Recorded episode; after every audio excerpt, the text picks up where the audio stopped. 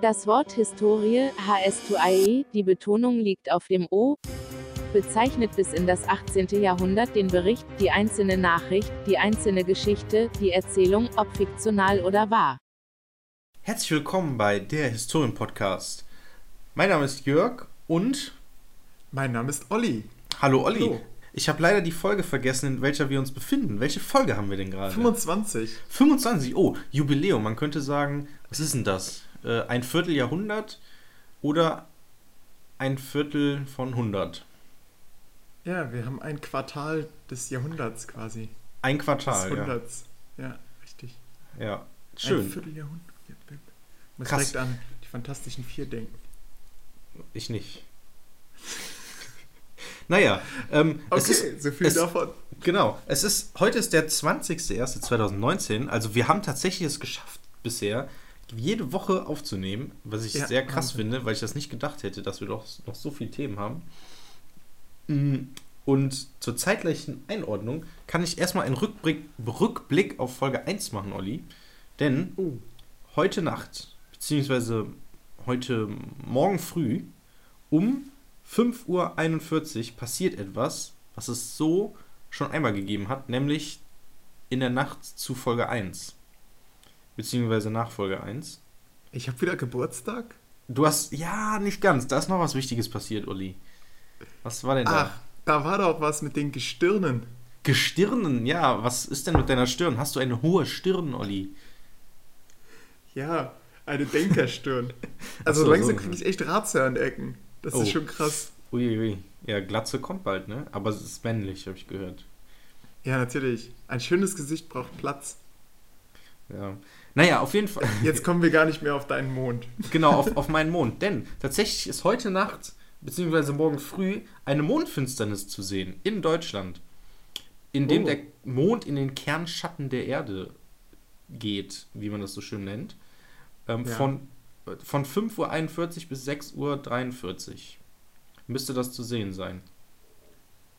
Ich, kann sein, dass ich das sogar mitbekommen werde, weil ich in letzter Zeit sehr schlecht schlafe. Aus irgendeinem Grund oh, wache ich, glaub, ich immer nachts auf und muss dann an Unterrichtsplanung denken. Mhm. Ich glaube, das liegt tatsächlich an dem, an dem Unterricht, den du hast. Also da schläft man, glaube ich, sehr unruhig. Das ist, weil du träumst wahrscheinlich auch so ein bisschen davon, ne? Haben wir letzte ja, Folge klar. schon Aber ich träume weniger vom Unterricht als vielmehr von der Planung. Ja, ja, genau, von der Planung, ja. Ja. Klar. Denn Boah. Es gibt eine Sache, liebe Schüler. Äh, Im Unterricht arbeitet ihr, vor dem Unterricht arbeite ich. es ist hm. eigentlich, das ist das Schöne. Ähm, unser Stundenmodell ist etwas länger als das normale Stundenmodell, haben wir auch schon erzählt, ne? 67,5 Minuten, das ist auch mittlerweile gar keine Seltenheit mehr. Ähm, und dadurch muss man eigentlich weniger planen. Man kann auch längere Arbeitszeiten ein, äh, also für die Schüler längere Arbeitszeiten einplanen, was die Sache eigentlich einfacher macht. Für mich. Mhm. Ja, das ist, das stimmt, aber trotzdem hast du halt viel Aufwand, ne? Also ja, du hast, du hast im, im, im, Vorgespräch hast du erzählt, dass du im Moment sehr unter Druck stehst. Ähm, das stimmt, das stimmt. Ja. Der Druck, ja. wo kommt der her, Olli? Ja, diese Schüler, die unterrichtet werden müssen. Nein, es ist. Äh, ja, demnächst kriege ich meine ersten Klassen. Also jetzt Anfang Februar fängt das an, da kriege ich meine festen Klassen und die brauchen natürlich Reihenplanungen und ähm, und das muss alles Sinn ergeben. Das macht auch Spaß, diese, dieses Planen, was macht man wann und was ist eigentlich wichtig und was ist durch den Kernlehrplan gefordert. Das, das äh, ist keine Arbeit, die jetzt total scheußlich ist, die ich, keine Ahnung, hinzwingen muss. Aber sie muss halt gemacht werden, sie kostet Zeit und man hat auch irgendwie anderes zu tun. Ja, das stimmt. Aber der, den großen Vorteil, den man ja dann hat irgendwie als Lehrer, finde ich immer noch, weil das ist ja bei mir seit Jahren überhaupt nicht so. Ähm, das letzte Mal zur Bundeswehrzeit, man hat halt nichts anderes zu tun, also zumindest so jobmäßig, verpflichtungmäßig, als diese Sachen zu planen. Das ist echt ein großer Vorteil, weil ich erinnere mich noch, als ich im Praxissemester oder auch in der Uni jetzt bin, man hat so tausend Sachen, auf die man achten muss und so ständig, ah Mist, ja, okay, wenn ich das jetzt fertig habe, ja gut, dann muss ich schon das machen. Und es sind, also klar, ja. das hat man, das hat man halt in der Schule auch, weil man dann halt verschiedene Stunden hat sozusagen ähm, und verschiedene Reihen. Aber man ist es halt immer sozusagen eine ähnliche Arbeit, oder? Jein. Ähm, das Problem ist, du bist nie fertig mit der Planung. Also klar, ich kann irgendwann sagen, ja, ich bin zufrieden damit, probieren wir mal, wie es aussieht. Aber wenn es jetzt zum Beispiel ein Unterrichtsbesuch ist, der demnächst wieder ansteht, schon wieder, dann muss man, also dann, dann träumt man auch davon oder denkt, hm, könnte ich da nicht Sachen optimieren, werde ich da nicht in Zeitprobleme geraten, kann ich den Einstieg vielleicht noch plakativer machen? Was ist, wenn die Schüler meinen Einstieg nicht verstehen? Ähm, können die das überhaupt schon? Man kann ständig Sachen optimieren, man kann Stunden auch irgendwie kaputt planen äh, oder so optimieren, dass sie dass sie 100% laufen. Das Problem ist, darunter leiden dann natürlich auch andere Stunden. Das habe ich in der letzten Woche gemerkt. Da habe ich am Wochenende sehr, sehr viel Zeit in meinen Unterrichtsbesuch reingesteckt und dafür recht wenig in die Stunden, die ich während der Woche halten äh, wollte. Und insofern saß ich dann abends sehr lange da am Schreibtisch und habe die Stunden geplant. Naja. Ja. Wie, viel, wie viele Stunden hast du im Moment so, sag ich mal, durchschnittlich pro Woche? Die ich selber unterrichte? Ja. Ähm, Moment. Ich stehe kurz auf und hole meinen Plan. Mhm. Ich weiß das ehrlich gesagt gar nicht aus dem Kopf. Und. Okay, also. Ähm, eins, zwei, drei, vier, fünf, sechs. Sechs Stunden. In der Woche. Sechs Stunden. Also sechs mal 67,5. Die, die ich momentan selbst halte. Ja.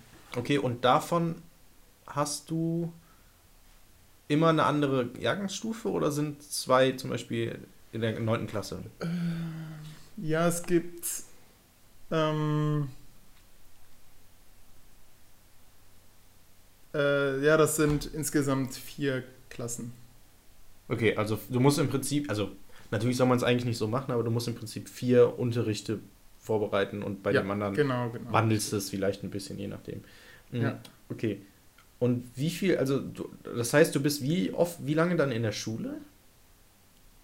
Ähm, jetzt kommt Sarah dann direkt rein und sagt, was, ich hänge bis, äh, ich hänge teilweise bis, bis 18 Uhr zu, äh, bei der Arbeit ab, die längste Zeit. Und ähm, 14.20 Uhr. Von 8 oder was? Ja, von, äh, nee, von 7.30 Uhr. Okay. Und, und wie, wie viel Zeit investierst du? Also in der Zeit machst du da auch irgendwas vorbereitungsmäßig oder bist du da sozusagen nur in der Schule und sitzt du im Lehrerzimmer, unterhältst dich und hältst Unterricht oder wie läuft es dann? Ich habe recht wenig Freistunden. Also ah, okay. Okay. Und, und wenn, wie viel dann unterhalte ich mich in den Pausen. Und wie viel, wie viel Lehrern. Ja, und wie viel Freizeit opferst du sozusagen? Also sagen wir mal, jetzt, du hast bis 14 Uhr. Momentan ja. 80 Prozent. Alles? Oh, krass. Echt so viel? Ich hab's, eigentlich würde ich gerne die Serie weitergucken, die du mir empfohlen hast. Äh, welche war ich das? Weiß, haben wir die schon empfohlen? Ähm, weiß ich gar nicht. Ja, hast du. Äh, Serie? Doch, die mit... Ja, du hast mir eine Serie empfohlen, warte. Ähm, Manhunt... Äh, Unabomber. Unabomber. Oh ja, oh krass. Und? Eigentlich würde ich sie gerne weiterschauen, aber ich bin tatsächlich diese Woche nicht dazu gekommen. Krass. Weil ich einfach keine Echt? Zeit hatte. Ja, das stimmt. Ja, das ist schon krass. Also das unterschätzt man und, vielleicht auch. Ich und dann hast du mir noch gesagt, ich soll den Film Stolz und Vorurteil schauen. Oh ja, da gibt es eine äh, Sonderfolge zu. da gibt es eine Sonderfolge zu. Die, da werden wir noch nichts zu sagen. Das, äh, dafür habe ich Zeit einkalkuliert und du kannst dir dementsprechend vorstellen, ähm, naja, egal. ich will nicht spoilern. Ja, aber spannend ist das. Ja, richtig. Ich freue mich schon auf diese Sonderfolge, denn äh, kleiner ähm, Vorweggriff, äh, in dieser Sonderfolge haben wir wieder einen Gast, denn der Historien-Podcast lebt, lebt natürlich auch von seinen Zuhörern und diejenigen, die mitsprechen wollen, müssen nicht nur zuhören, sondern können uns auch schreiben oder sich melden und dann nehmen wir gemeinsam eine Folge auf. Mhm. Ja. Denn das ist natürlich hier ein, ein inklusiver Podcast. Inklusion. Genau. Jetzt ähm, auch bei oh, Podcasts. Oh, das ist auch Dirk, interessant. Okay, Olli, was? Du hast einen neuen Kühlschrank gekauft. Ja, das ist äh, der Kühlschrankkauf, heißt das Thema. Ja. Ähm, das ist echt krass. Ich kann nur empfehlen, Leute, kauft keinen neuen Kühlschrank. Denn es ist super ätzend. Also ich weiß nicht, ob ich da speziell bin und besonders große Ansprüche habe. Weiß ich nicht. Ich erzähle mal so ein bisschen die äh, Geschichte. Ich bin ja mit meiner Freundin zusammengezogen und habe den Kühlschrank aus meiner alten, beziehungsweise die ganze Küche aus meiner alten Wohnung mitgenommen. Der Kühlschrank ist ein Kühlschrank, ähm, ich habe die Daten im Kopf, 36 Liter Kühlung und, also 136, sorry, und ich glaube so 32 ähm, Liter Gefrierfach. Das heißt, so ein kleines Fach, was man so, so oben drüber noch hat, ne, mit einer mhm. separaten Klappe. So. Und der reicht uns halt leider nicht. Und deswegen wollten wir uns einen neuen Kühlschrank kaufen. Aber, also zum einen auch, weil der halt auch viel Strom verbraucht, der ist schon sehr alt, den habe ich von meinem Vormieter auch übernommen.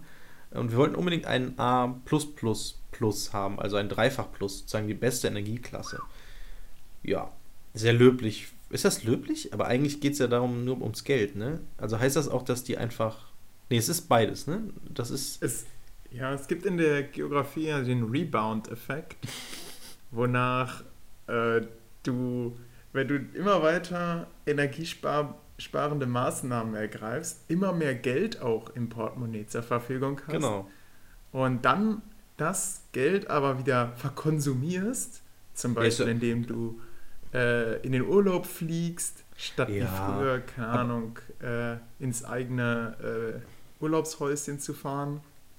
Aber Und ist das so? Unterm Strich verbrauchst du am Ende mehr Energie als vorher. Das aber ist ich, der Rebound-Effekt. Ich glaube, also ich verstehe den Rebound-Effekt. Also klar, das heißt, wenn man.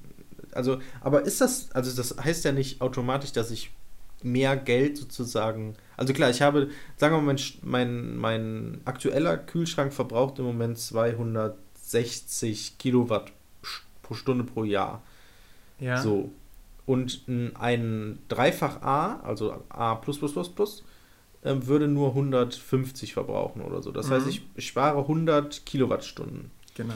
So, und das Geld, was ich mir dadurch einspare, ja. das heißt ja nicht, dass ich das dann in einen Urlaub aber irgendwann wirst du es ausgeben, Jörg. Und ja, aber vielleicht einfach für besseres Essen. Wer, wer sagt, dass ich das für klimaschädliche Sachen mache? Vielleicht gebe ich das ja aus für Biofleisch, weil ich dadurch mehr Geld habe, für, um mir das Biofleisch zu kaufen. Oh, stimmt. Oh, das ist gut. Du hast das Ding ausgehebelt. Ja. ja. Aber es ist halt empirisch eher so, dass die Leute sagen, Sie kaufen sich ein neues Auto, weil das nur die Hälfte verbraucht. Sie äh, isolieren ihr Haus, dadurch sinkt der Energieverbrauch. Und mit dem überschüssigen Geld, was so bleibt, fliegt man halt in den Urlaub. In den Urlaub. Das ist so, ah, ich, ich glaube, das ist so empirisch belegt. Ich, ich glaube, bei mir ist das oh tatsächlich. Gott, ich begebe mich auf Glatteis. Ja, ja, ich, also ich verstehe das. Ich hatte ja auch das, das, die gleiche Veranstaltung. Aber ich glaube, bei mir ist das tatsächlich nicht so, weil ich werde jetzt dieses Jahr nicht viel mehr in Urlaub fliegen mit oder ohne bessere, ähm, bessere ähm, Dings, Klimahaushalt von meinem Kühlschrank. Denn, und das, das habe ich ja noch gar nicht erzählt, ich habe noch gar keinen neuen Kühlschrank. Und ich werde tatsächlich wahrscheinlich auch keinen neuen Kühlschrank kaufen. Denn okay. Olli ist jetzt Warum? wahrscheinlich. Ja. Das liegt halt daran, dass die Ansprüche tatsächlich was heißt nicht so hoch, also sie sind eigentlich nicht so hoch, weil eigentlich möchte ich einen Kühlschrank haben, der halt ähm, weniger verbraucht, klar, gleichzeitig natürlich größer ist. Das sind sozusagen die zwei Sachen, die wichtig sind. Vor allem das Gefrierfach ist halt einfach zu klein. Mhm. Mhm. Und das Problem, was sich jetzt aber ergibt, ist, dass es, dass der Kühlschrank gleichzeitig auch, damit er bei mir in diese Ecke passt, eine gewisse Größe nur haben darf Sonst stößt halt immer die, die Tür von der Küche gegen den Kühlschrank, was halt kacke ist. Zum Beispiel, oder, also der darf nicht besonders breit sein, darf mhm. gleichzeitig von der Tiefe auch nicht so groß sein. Sonst ja. steht er halt so vor und der steht und halt dann direkt, geht die wenn man. Tür nicht mehr zu, oder auch? Ja, ja, beides. Doch, die Tür geht zu, aber das Problem ist, dann sieht das scheiße aus, weil der halt im Vergleich zu den anderen, zu dem Rest der Küche dann halt so voll nach vorne steht. Und der Aha. steht halt direkt, wenn man in die Küche reinkommt, steht er halt direkt rechts. Und das ist halt blöd. Und dann erschreckt man sich. So, ja, wenn da so ein Riesenkasten steht. So, und das Problem ist, ein Kühlschrank, der sozusagen unseren Anforderungen entspricht von den Maßen her, hat nicht die gute Energieeffizienz mhm. und hat zum Beispiel, weil ich mich natürlich auch sehr über Kühlschränke ähm, informiert habe, hat auch nicht sozusagen den technischen Fortschritt, den ein Kühlschrank haben könnte, sag ich mal. Ja klar, du willst natürlich einen, der dir selbst das Essen bestellt. Oder nee, nee der darum, die so Sachen rausreicht. So, ja, der dich genau. morgens begrüßt. Morgen, ja. Jörg. Es, genau. Es gibt tatsächlich so Smart-Kühlschränke, wo man, ähm, die man mit dem Handy verbinden kann wo man und wo dann kleine Kameras drin sind, wo man dann unterwegs beim Einkaufen sehen kann, okay, was habe ich überhaupt noch, was muss ich denn noch kaufen? Und zum Beispiel dann steht man vor, vor, dem, äh, vor dem Brokkoli und denkt sich, Moment, habe ich nicht noch einen Brokkoli? Und dann guckt man schnell in seine, seine Kühlschrank-App und sieht dann, ah, stimmt, ich habe noch einen Brokkoli und muss dann keinen Brokkoli kaufen. Ähm, aber das ah. wäre preislich natürlich viel zu hoch. Aber das Problem ist halt, also was ich zum Beispiel haben möchte, wäre No Frost. Das heißt, im Gefrierfach bildet sich kein Eis mehr. Ui, das Mega. Geht? Ja, das geht heutzutage. Ich habe da immer riesen Eisberge und muss ja, genau. wegkratzen. Musste so wegkratzen, musste abkühlen lassen. Man soll ja den Kühlschrank auch, habe ich auch gelesen, jedes halbe Jahr irgendwie abkühlen lassen oder abtauen lassen, damit das Eis weggeht und damit es nicht ja. noch mehr verschwendet ja. an Energie und so. Ähm, mit No Frost hast du einfach keinen Frost mehr. Sowohl oh, auf Produkten zum Beispiel, die offen sind, also das Beispiel von Samsung ist zum Beispiel äh, Himbeeren oder so, so, so, so tiefgefrorenes Obst, wo dann so kleine Eiskristalle drauf sind oder größere vielmehr und da hast du dann gar keine mehr. Sowohl, also es bildet sich halt einfach gar kein Eis mehr, weil die Durchlüftung und so sehr gut ist. Mhm. Das ist aber leider nur in Kühlschränken vorhanden, die viel zu groß, also die groß sind, die halt eben den Platz sozusagen zu sehr einnehmen würden. Also ich habe den Platz ja. zwar, aber dann wäre zum Beispiel die äh, Küchentür ginge dann halt nur noch so auf, dass sie immer gegen den Kühlschrank knallt. Das ist halt nicht so geil. So. Und deswegen, und die kleineren können es halt nicht und die kleineren sind halt auch nicht so energieeffizient, weswegen ich leider keinen Kühlschrank kaufen kann im Moment. Was sehr schade ist, weil ich habe mich sehr gefreut. Und ich bin auch tatsächlich bereit, relativ viel Geld dafür auszugeben. Aber leider ähm, gibt es keinen hm. Kühlschrank, der diesen Ansprüchen sozusagen, die sie erfüllt. Das weißt du, was ein Grundproblem für einen Kühlschrank ist? Die Tür. Ja, genau. Die, die Tür öffnet, ja, ja, bei dir klar, weil die mit deiner Tür kollidiert, also deiner Küchentür, oder weil es dann raussteht. Nee, die Tür öffnet sich ja immer zur Seite, ne? Also man macht die auf und in dem Moment fällt die ganze kalte Luft aus dem Kühlschrank raus. Mhm. Äh, und dann machst du sie wieder zu und dann muss sie wieder, quasi wieder äh, neu gebildet werden. Ja, genau. Ähm, wenn die Tür aber oben wäre, also wie bei so einer Tiefkühltruhe. Ach so, dann hätte ja, man das Problem nicht. Dann wäre wär der Raum quasi permanent kalt und du kramst dann da drin rum. Ja, ist halt, äh, ja. ist halt für die Lagerung halt, blöd, ne? Ja, richtig. Und natürlich der Nutzer muss die ganze Zeit in so, ein, ja, quasi in so eine Mülltonne reingreifen mm. und das da rausholen. Und jetzt habe ich mir überlegt, wie wäre es mit einem Kühlschrank, der wie so ein wie so ein Automat, also wie, wie so ein Automat, wo man so Snickers rausholt und sowas arbeitet. Ja. Das heißt, du sagst dem, ich brauche Käse, ich brauche Butter und äh, Marmelade. Hast du so, hast du so ein Nummernpad? Spuckt der einen das so aus, weißt du? Ja, ja das wäre schön. Aber der kostet wahrscheinlich auch. Ja, aber der müsste mega energieeffizient sein, weil der quasi dann keine Connection zur Außenwelt hat. Dann gibt es ja, eine Schleuse, wo das erstmal so zwischengelagert ja. wird, dann wird das so ausgespuckt. Ja, das ist eigentlich ganz cool. Ja. Das stimmt. Ja, kannst du mal irgendwie LG oder so vorschlagen. LG haben, haben sehr gute äh, Kühlschränke. Ähm, wovon ich, ich ärgere mich ja jetzt schon, dass ich das hier hätte. so offen gesagt habe, weil. Mhm. Die Leute ja, sitzen schon. Mit der Idee hätte ich natürlich viel Geld machen ja, können. Die sitzen schon mit Stift und Papier hier rum, ja. Ja, klar. Das ist logisch. Ah, naja, auf jeden Fall, Kühlschrankkauf verzögert sich ein bisschen nach hinten. Ich halte euch alle auf dem Laufenden. Aber Stand jetzt geht halt nur ein größerer Kühlschrank. Vielleicht kaufe ich ihn trotzdem. Also ich habe mir eigentlich schon einen ausgesucht, aber wie gesagt, der ist halt von den Maßen eigentlich zu groß für die Küche. Also er passt rein, wenn man mehrere Augen zudrückt oder seinen Körper ein bisschen zudrückt. Ähm, aber ja, leider, ja, es ist schwierig. Es ist schwierig. Kühlschränke. Vor allem das Problem ist bei Kühlschränken, im Gegensatz zu allem anderen habe ich das Gefühl, zum Beispiel im Handy. Du kaufst ein Handy und bist eigentlich eigentlich ist man immer zufrieden mit dem Handy, weil es wird funktionieren irgendwie, man hat es in der Hand, es sieht optisch eigentlich relativ gleich immer aus und mhm. es stört halt eigentlich nicht in dem allgemeinen Nutzen, sage ich mal. Genauso wie ein Fernseher. Ein Fernseher, egal ob du jetzt einen billigen oder einen teuren kaufst, entweder ist der groß oder klein und du hast den Platz dafür. Aber so ein Kühlschrank, der ist so groß, dass du, dass man gar kein Problem, also man hat automatisch durch seine, seine Masse sozusagen, ist, ist man direkt eingeschränkt irgendwie, weil so ein Kühlschrank, der steht halt in der Ecke und wenn er viel zu groß ist, dann sticht er immer so ins Auge und macht den Raum viel kleiner und so. Es ist echt schwierig. Außer das man hat halt. zum Beispiel auch ein Problem, was meine Mülltonnen, was mein Mülltonnenkühlschrank auch lösen würde, ne? Weil er wäre halt einfach nur, er würde in der Ecke stehen, er dürfte auch nicht zu tief sein, weil sonst muss man, sonst fällt man ja quasi in seinen eigenen Kühlschrank rein, wenn man die Butter mhm. unten rausholen will. Ja. Also, also ähm. ich, meine Eltern haben so einen tatsächlich.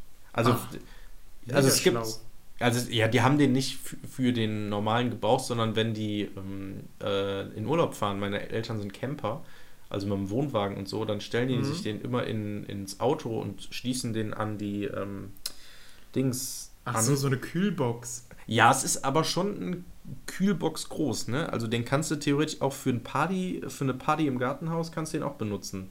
Also der ist halt sozusagen so ein Meter hoch, ja okay, vielleicht nicht ein Meter hoch, 60 Zentimeter hoch oder so. Mhm. Und dann halt quadratisch, also auch recht schwer. Und da ist halt viel drin. Also es passt wirklich viel rein. Aber halt, ich weiß nicht, wie viel Liter das Ding dann hat. 50 ja, oder sicher so. dir das Teil. Das wäre ein guter Kühlschrank. Ja, ich, dann könntest ich, du sogar da, wo momentan dein Kühlschrank steht, irgendwie ein Regal hinmachen oder sowas. Nee, dafür ist es zu groß. Das ist, das ist von der Breite so 60 mal 60 mal 60 oder so. Wie so ein Würfel mhm. einfach. Ein großer Würfel. So wie so ein Sitzwürfel. Ja, viel größer noch. Ja, schwierig. Ich kann jetzt auch keine Maße sagen, weil ich nicht so vom Gefühl habe. Naja, ähm, aber auf jeden Fall habe ich nämlich auch schon überlegt, einfach so ein Gefrierding einzeln zu kaufen und dann irgendwo hinzustellen. Mhm. Aber dann habe ich ja noch mehr Stromverbrauch. Ja, nein, nein, den alten Kühlschrank, den schaffst du dann ab. Ja, aber ich brauche ja ein Kühlding. Ach so, ja. Ich brauche ja beides. Ja, es ist super kom du, du, merkst schon, das Thema ist sehr komplex. Ja, Deswegen, das ist zu komplex für mich. Ja, lass uns mal über was anderes reden. Wie war denn dein Unterrichtsbesuch? Möchtest du davon erzählen oder ist es zu peinlich? Ähm, ich habe ja erzählt, dass ich, äh, also erstmal vorweg, ist gut gelaufen. Ja, Ach, sehr ähm, gut. Ich habe ja erzählt, dass ich einen Sektempfang gemacht habe, ne? Und ja, oh. Bei dir kam mir schon mal die Frage, was ist das denn? Ja. Äh, bei allen, denen ich das erzählt habe, kam, was ist das denn? Und beim Prüfer kam am Ende auch, ja, ich fand auch ganz überraschend, man lernt nie aus. Also die Methode Sektempfang kannte ich gar nicht. Wo hast du die denn? Äh, die habe ich im Internet gefunden, äh, als Clipperts-Methode. Also das sind Clippert, das ist eigentlich, das sind so die gängigen Großmethoden.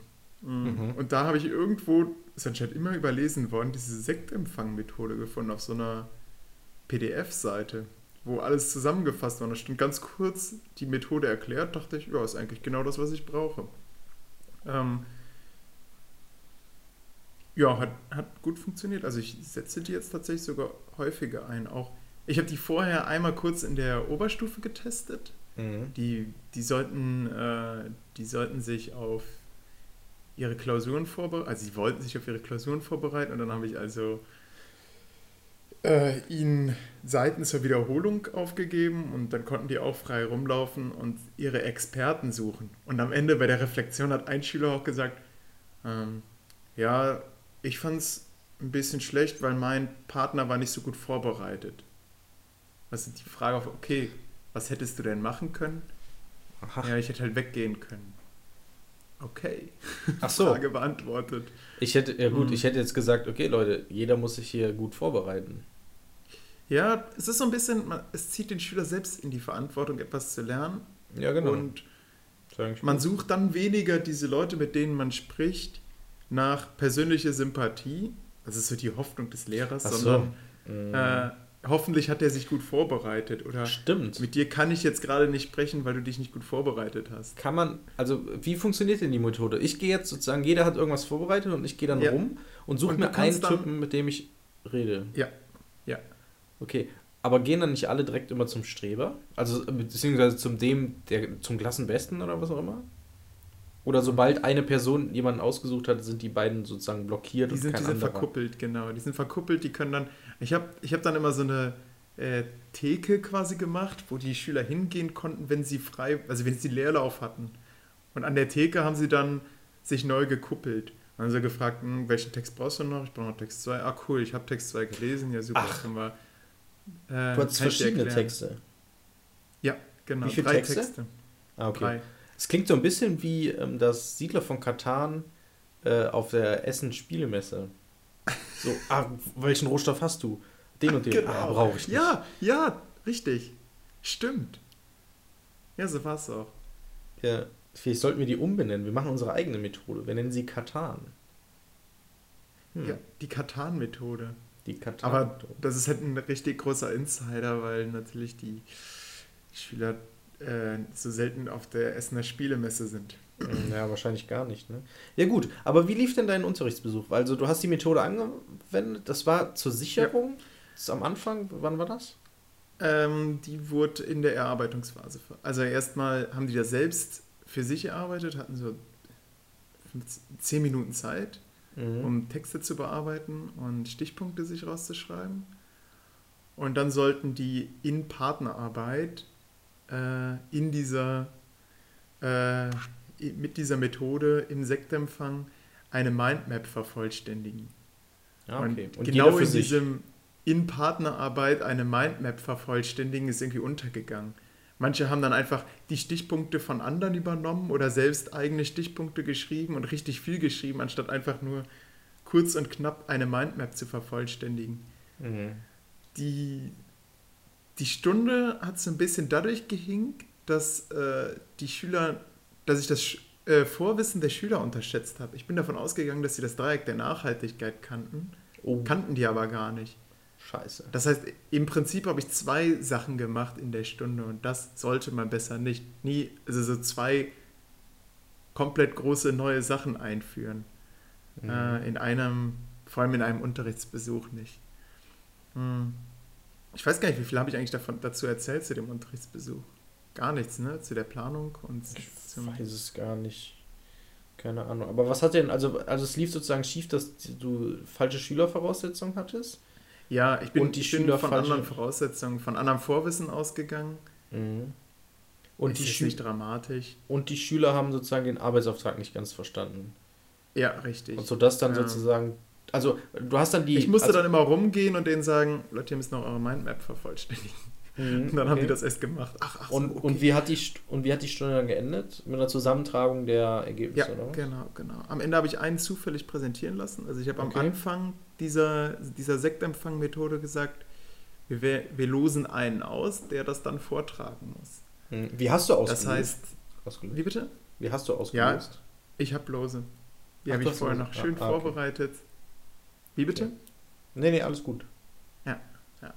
Ich dachte, du hättest Ja, so 32 den. Zufall, den sollte man immer irgendwie in den Unterricht einbauen, weil der einen selbst auch so ein bisschen aus dem Schussfeld der Schüler herausnimmt. Man selbst ist nicht so der Böse, sondern der Böse ist in dem Moment das Los. Was kann der Lehrer dafür, dass, dass du gelost wurdest?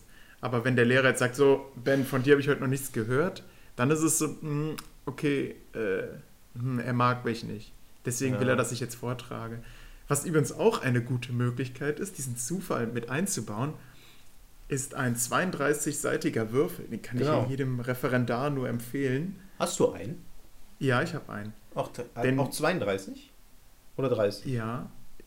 Ich meine, es sind 32 Ach, Seiten. krass. Warte mal. Ich meine, es sind 32 Seiten. Okay. Mit dem kann man ganz gut Leute übers Klassenbuch auswürfeln. Also in Klassenbüchern ist ja meine Klassenliste, wo die Schüler dann aufgezählt sind und je nachdem, welche Würfelzahl kommt, der muss vortragen. Mhm. Sinnvoll, besonders wenn man das vorher ankündigt, wenn den Schülern das bewusst ist, vor der Arbeitsphase, äh, ich sollte mich jetzt gut vorbereiten, denn ich könnte gleich ausgewürfelt werden. Ja, ich glaube, ich, glaub, ich mache das tatsächlich, wenn ich Referendar bin. Ich habe so ganz viel so, so Spielkram dabei. So ein Würfel, Spielkarten, Würfelbecher. Wie so ein so. Zauberer. Ja, genau. Ich stehe da halt auch voll drauf. Ich mag dieses, also ich mag ja generell so Spiele und so.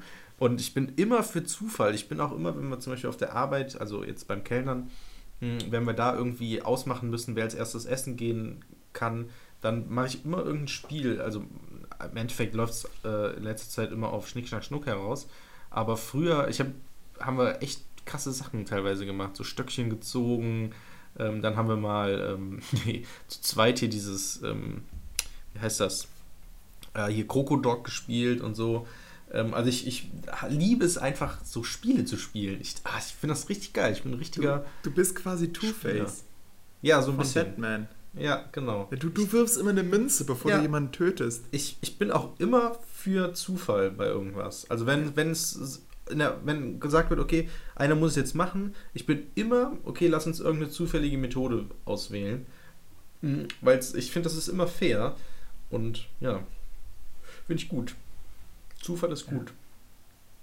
Und was hat dann der, ähm, also dann haben die präsentiert, hat es dann auch irgendwas sicherungsmäßig, weil wir alle wissen, Präsentation ist keine Sicherung, oder kam es Ja. da nicht mehr zu? Tafelbild. Hast du noch? Äh, das haben die. Okay. Ja, ja, einmal, ich hat, hatte das Dreieck der Nachhaltigkeit am Anfang der Stunde angezeichnet und wollte, dass die Mhm. den globalen Schiffsverkehr dort einordnen. Was die bisher Mhm. konnten, war Wirtschaft und Soziales. Äh, was sie nicht konnten, waren die ökologischen Punkte.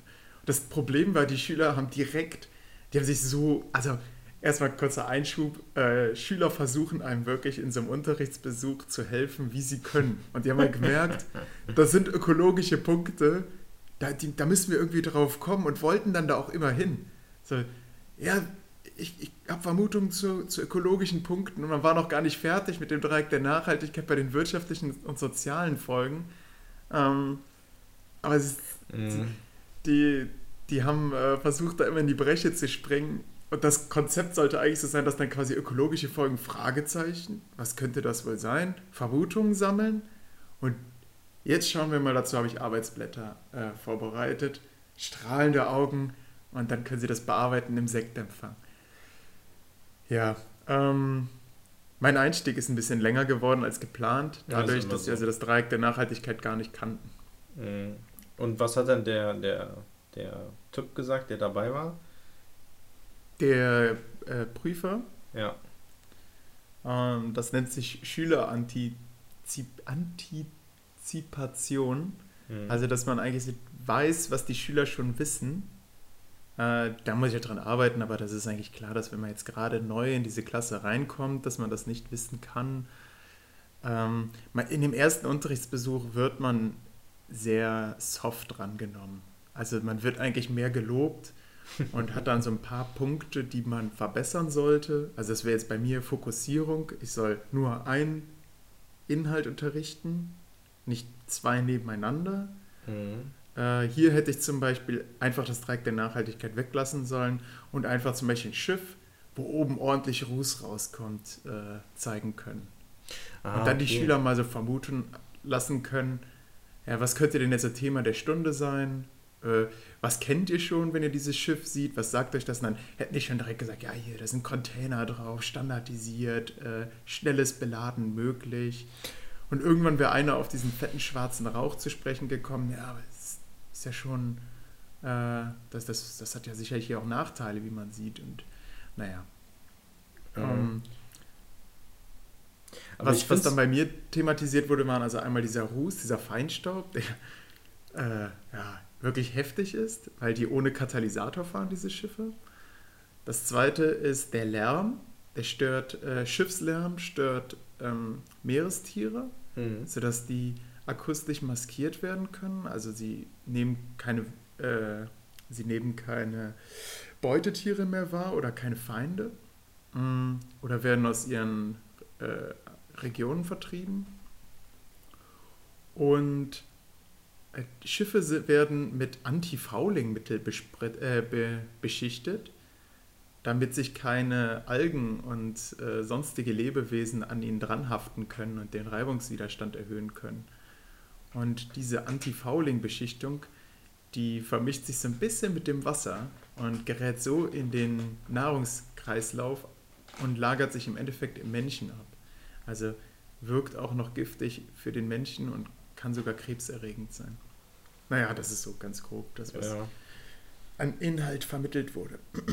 Okay. Ich finde es ich find's immer wieder erstaunlich, wie die ähm, wie die Prüfer sozusagen dann auf dieses Einzelthema, also dass sie sozusagen dann das fordern, dass man viel weniger macht, aber dann kommt man doch mit den Stunden gar nicht hin. Mhm. Irgendwie, ja. oder? Also ja. ich meine, dann hättest du ja dann in der nächsten Stunde, also du hast dann jetzt Ökologie gemacht, Politik hättest du in einer Stunde machen müssen und äh, Ökonomie in der anderen. Und, nee, warte mal.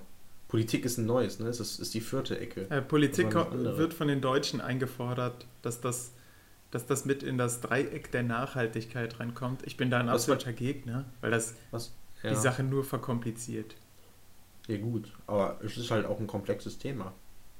Ja, nein, nein. Das Schöne ist ja, Ökonomie, Soziales und Ökologie äh, stehen ja auch so ein bisschen im Gegensatz zueinander. Mhm. Also, ähm, wenn du ja, den Fokus gut. komplett auf Ökonomie legst, dann leiden das Soziale und äh, die Umwelt, die Ökologie. Wenn du den Fokus nur auf Soziales legst, dann leidet die wirtschaftliche Kraft des Landes oder der Region und die Ökologie. Perfektes Beispiel DDR. Wenn du aber den Fokus mhm. nur auf Ökologie legst, dann kann es passieren, dass die Wirtschaft zusammenbricht und, äh, und soziale Probleme entstehen. Aber wenn du jetzt noch so, ein, so einen Punkt Politik einfügst, dann ja, okay, wenn du den Fokus jetzt nur auf Politik legst. Äh, dann hast du nur hm. Leute, die nur noch reden. Ja, ja, richtig. Dann bricht alles zusammen. Unser Land also so lese ich das Projekt der Nachhaltigkeit. Mhm. Ja, das stimmt. Okay, hast du recht mit. Ja gut, cool. Aber du hast ja noch was ähm, Geschichtliches, Uli. Du hast ja Monstren.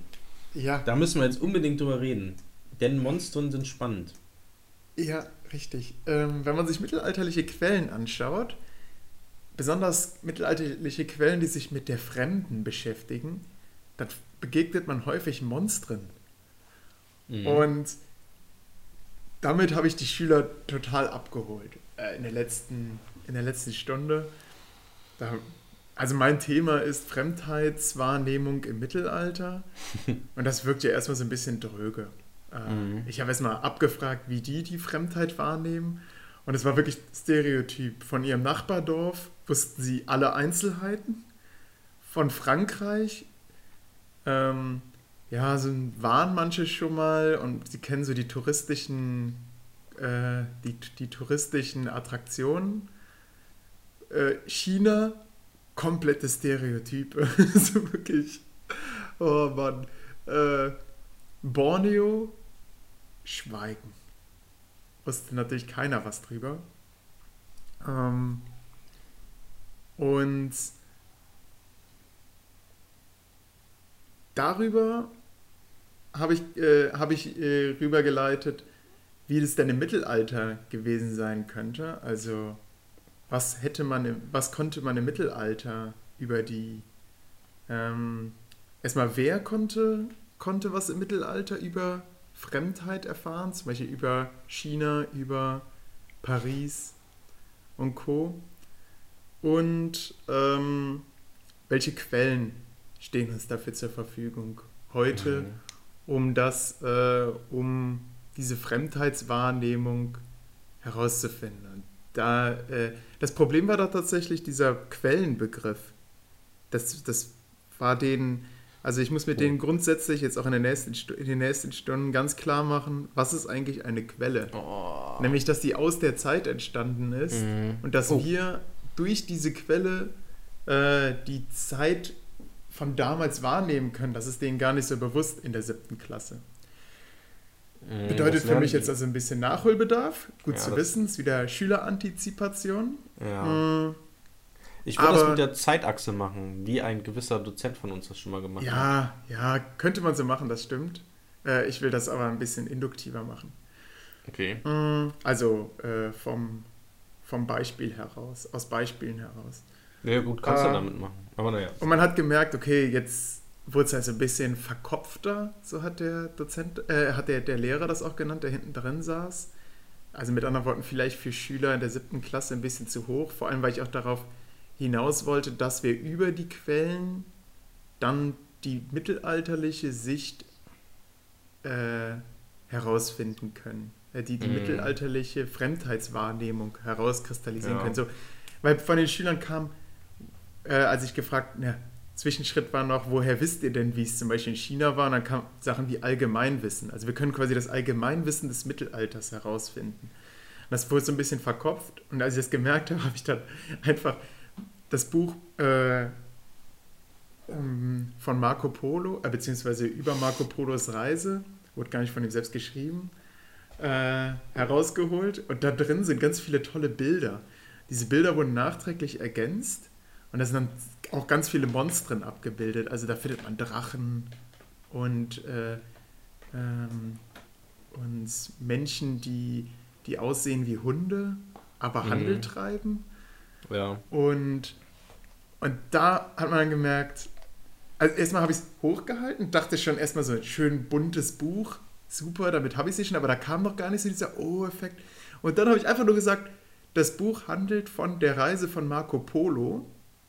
Und irgendwie Marco Polo scheint so ein absoluter motivierender Begriff zu sein. Marco Polo Echt? ist schon, ist schon äh, per se motivierend für Schüler anscheinend, weil die so Wie? viel damit verbinden. Echt? Ähm, Wo kommt das denn her? Ja, ich habe keine Ahnung. Äh, ich ich glaube, es gibt eine Kinderserie über Marco Polo. Ich meine, okay. ich bin da mal in meiner Recherche drüber gestolpert.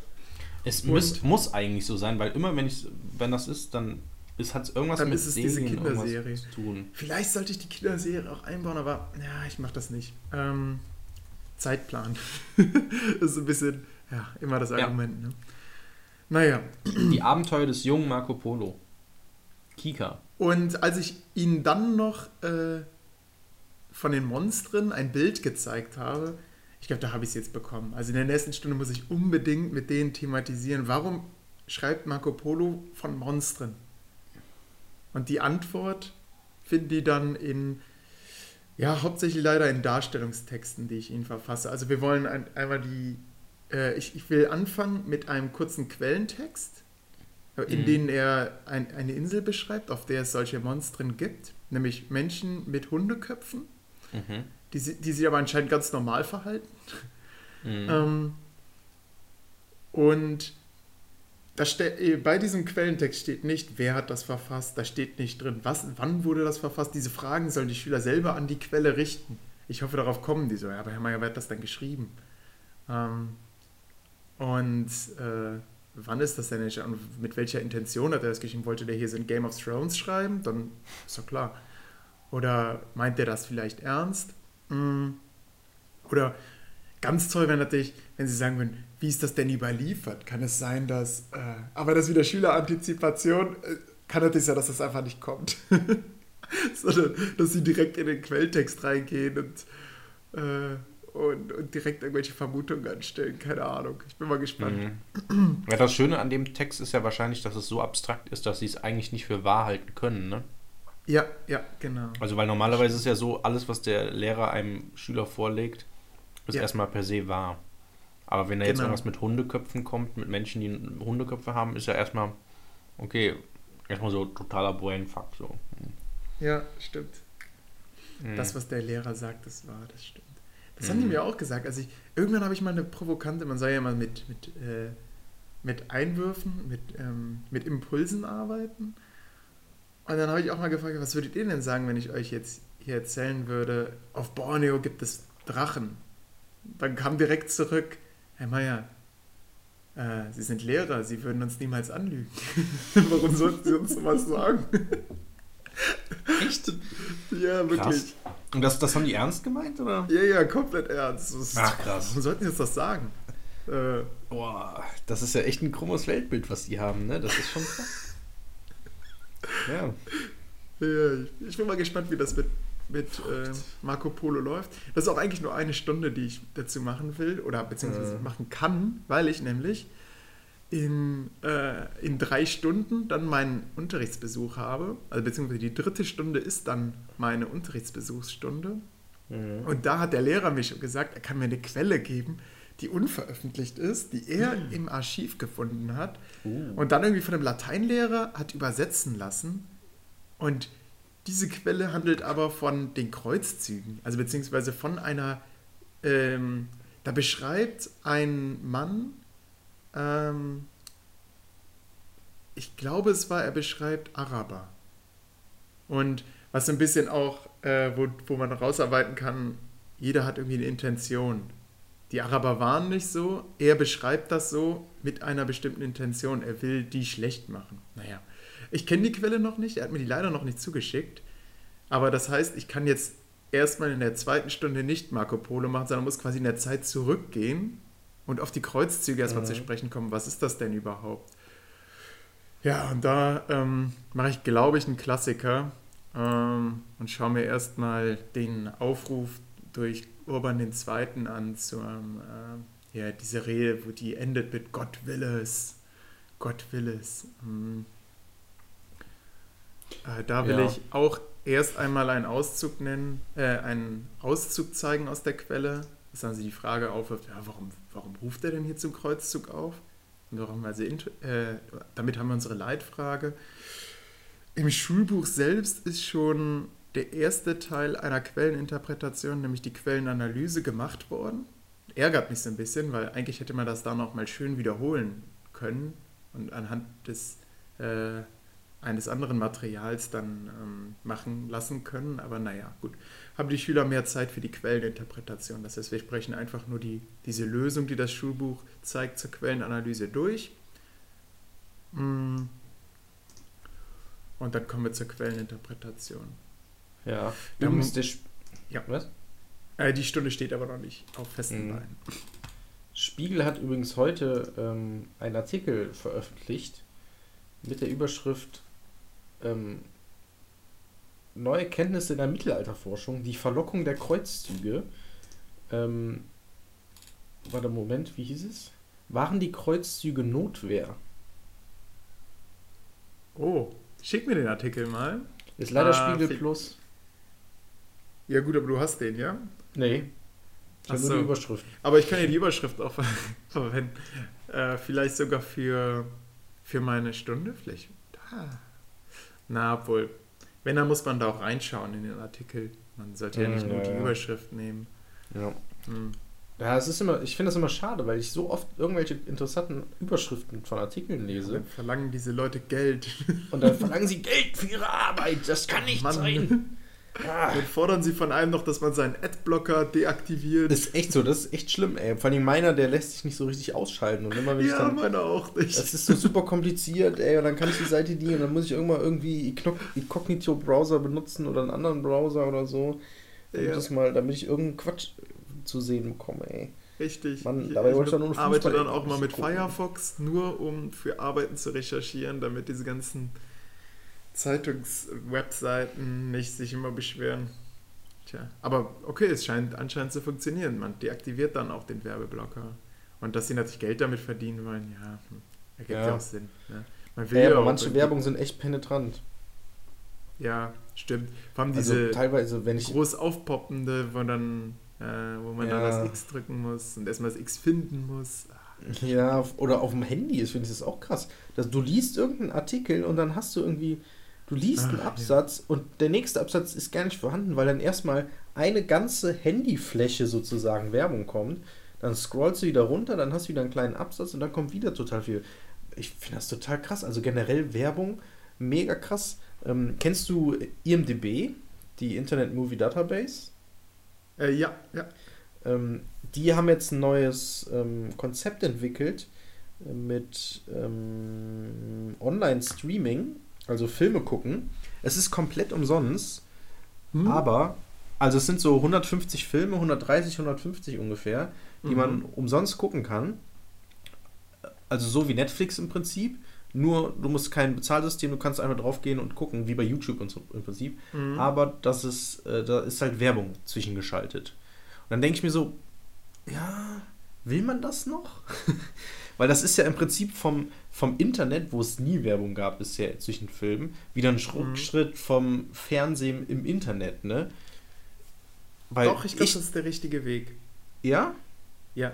Denn für Leute, die sagen, ich will, ich will nicht jeden Monat Geld dafür bezahlen, so ein bisschen diese, diese Fit, FitX äh, hey. Fitnessstudio, dieses Fitnessstudio-Problem, man zahlt jeden Monat 10 Euro und gucke dafür Filme. Hallo? Leute, die wie ich zum Beispiel viel seltener Filme gucken, okay, ich hasse Werbung, aber ähm, dafür dann Gratisfilme zu schauen und okay, ab und zu kommt Werbung. Es kommt natürlich auch immer darauf an, wie aggressiv kommt die Werbung. Zum Beispiel ähm, MySpaß. Die machen die Werbung so laut, dass man sie quasi, dass man gezwungen ist, die ja. Lautstärke zu deaktivieren. Mhm. Und ich weiß auch gar nicht, dann spielen die dreimal denselben Werbespot. Ja. Äh, genau. Was dazu führt, dass man sie auf jeden Fall sich nicht anschaut. Genau. Vielleicht, wenn sie es in einer normalen Lautstärke machen würden, würde man sich vielleicht den Spot auch anschauen. Aber dieses extrem laute, also wenn hier einer von MySpaß das hört, Leute, macht die Werbung mal ein bisschen leiser. Das ist wirklich. Ja, das ist aber Konzept halt, ne?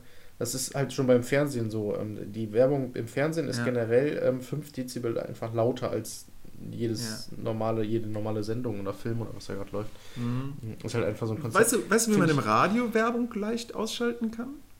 Also wenn man zum Beispiel hauptsächlich 1 Live und WDR 2 hört. Umschalten? Und, wie bitte? Ja, man schaltet immer dazwischen um. Ja, das macht meine Freundin ständig. Ach krass. Also okay. super krass. Ich sag euch jetzt diesen.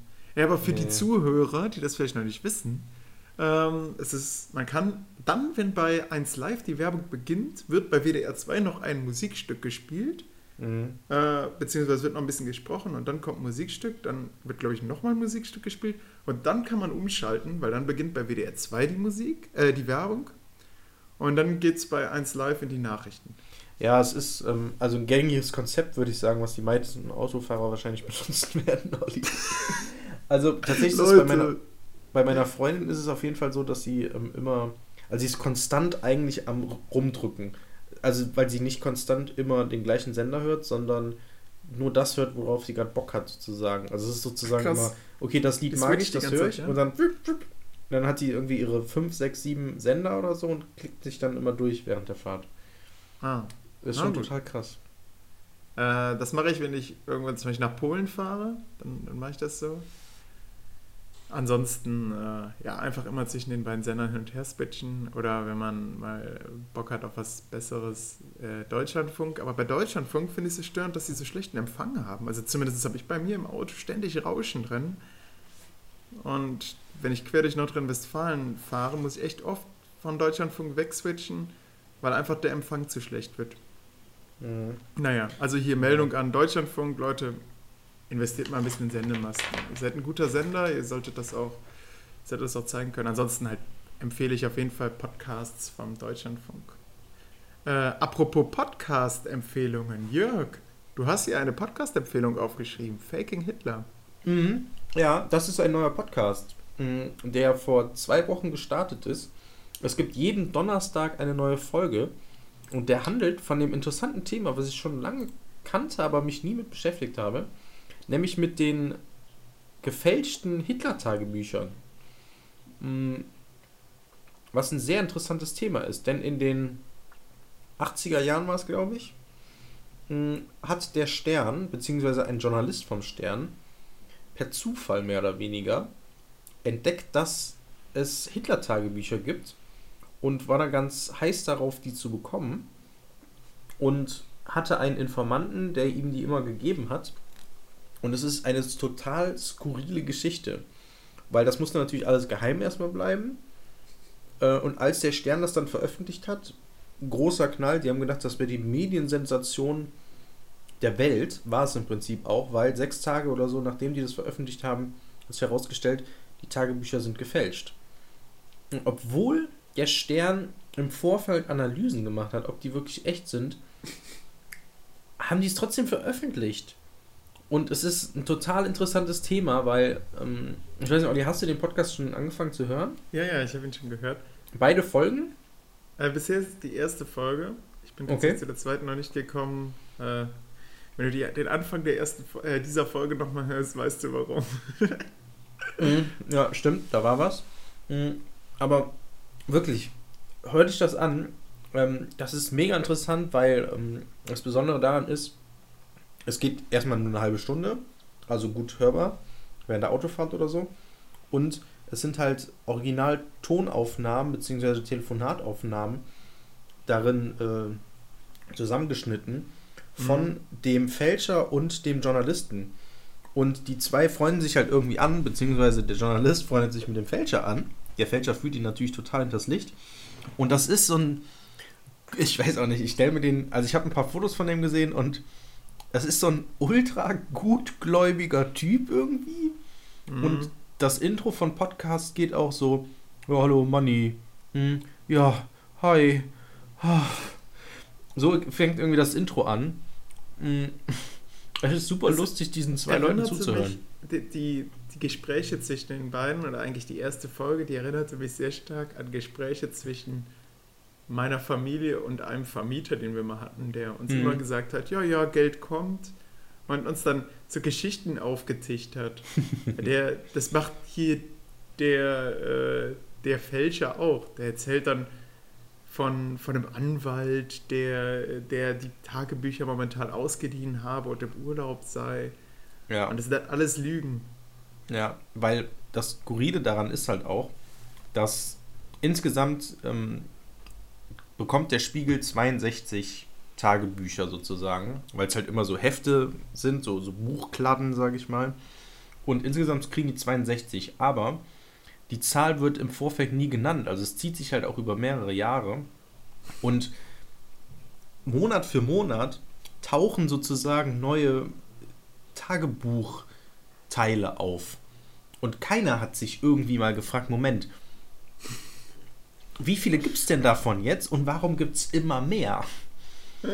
So, und warum kriegen wir nicht einfach alle auf einmal? Also das wird so ein bisschen in der zweiten Folge geklärt, weil ähm, also die große Lüge sozusagen, warum das immer so mühselig ist, an diese einzelnen Teile ranzukommen von den Tagebüchern, ist, okay, kleiner Spoiler für die zweite Folge, aber es ist jetzt auch nicht so krass, dass ähm, zu der damaligen Zeit natürlich die Mauer noch bestand, also Ostdeutschland und Westdeutschland bestand und die Tagebücher befanden sich wohl in einem ostdeutschen Lager oder Archiv oder so, wo es nur sehr schwer mhm. ranzukommen war.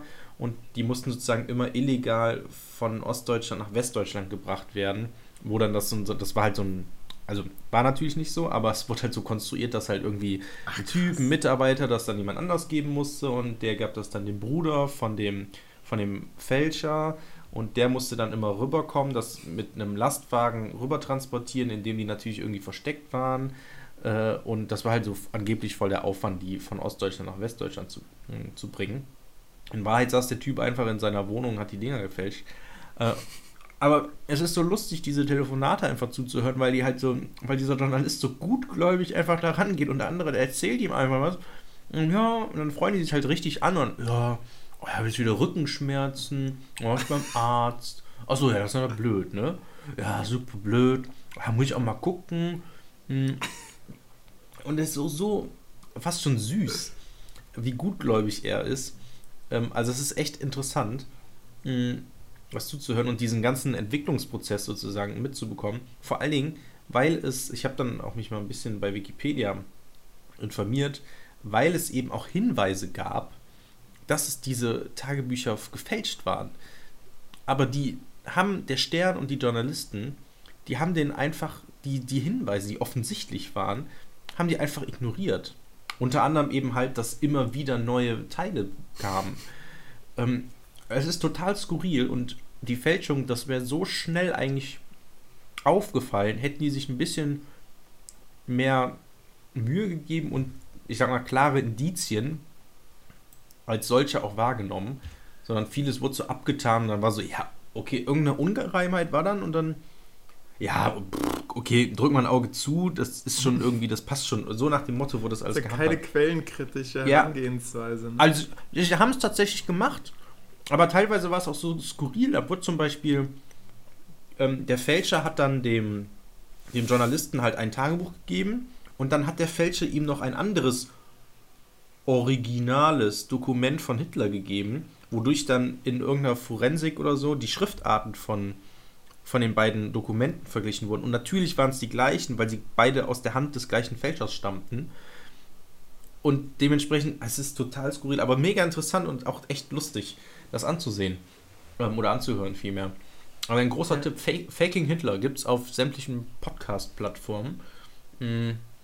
Ja, und ist halt, glaube ich, auch Teil der deutschen Geschichte, weil es natürlich auch weltweite Schlagzeilen gesorgt hat. Ja. ja. So ein bisschen Gier macht blind, ne? Das könnte man Ja. vielleicht auch so als Überschrift machen. Der, der Spiegel hat halt gehofft, boah, das wird jetzt so die Stern, fette Stern. Schlagzeile und hoffentlich kommt kein anderer an diese Tagebücher. Wir wollen ja hier so den großen, äh, den, den großen Kuh landen. Ja. Aber auch der Journalist war so einer. Der wollte auch den großen Kuh landen. Ja, klar, klar. Der, der, Journalist Mhm. ist ja quasi äh, stellvertretend für den Spiegel. Der Ja. Mitarbeiter. Stern, Stern ganz wichtig. Stern, ist der Stern, Spiegel. sorry. Ähm, Spiegel haben wir ja letzte, letzte oder vorletzte Folge mit abgerechnet. Ja. Der Historien-Podcast. Er zerstört den. Weil wir nehmen jetzt jede. Zeitung ran. Jede Zeitung, die uns den Adblocker vermiest. Ja. Das habt ihr jetzt davon.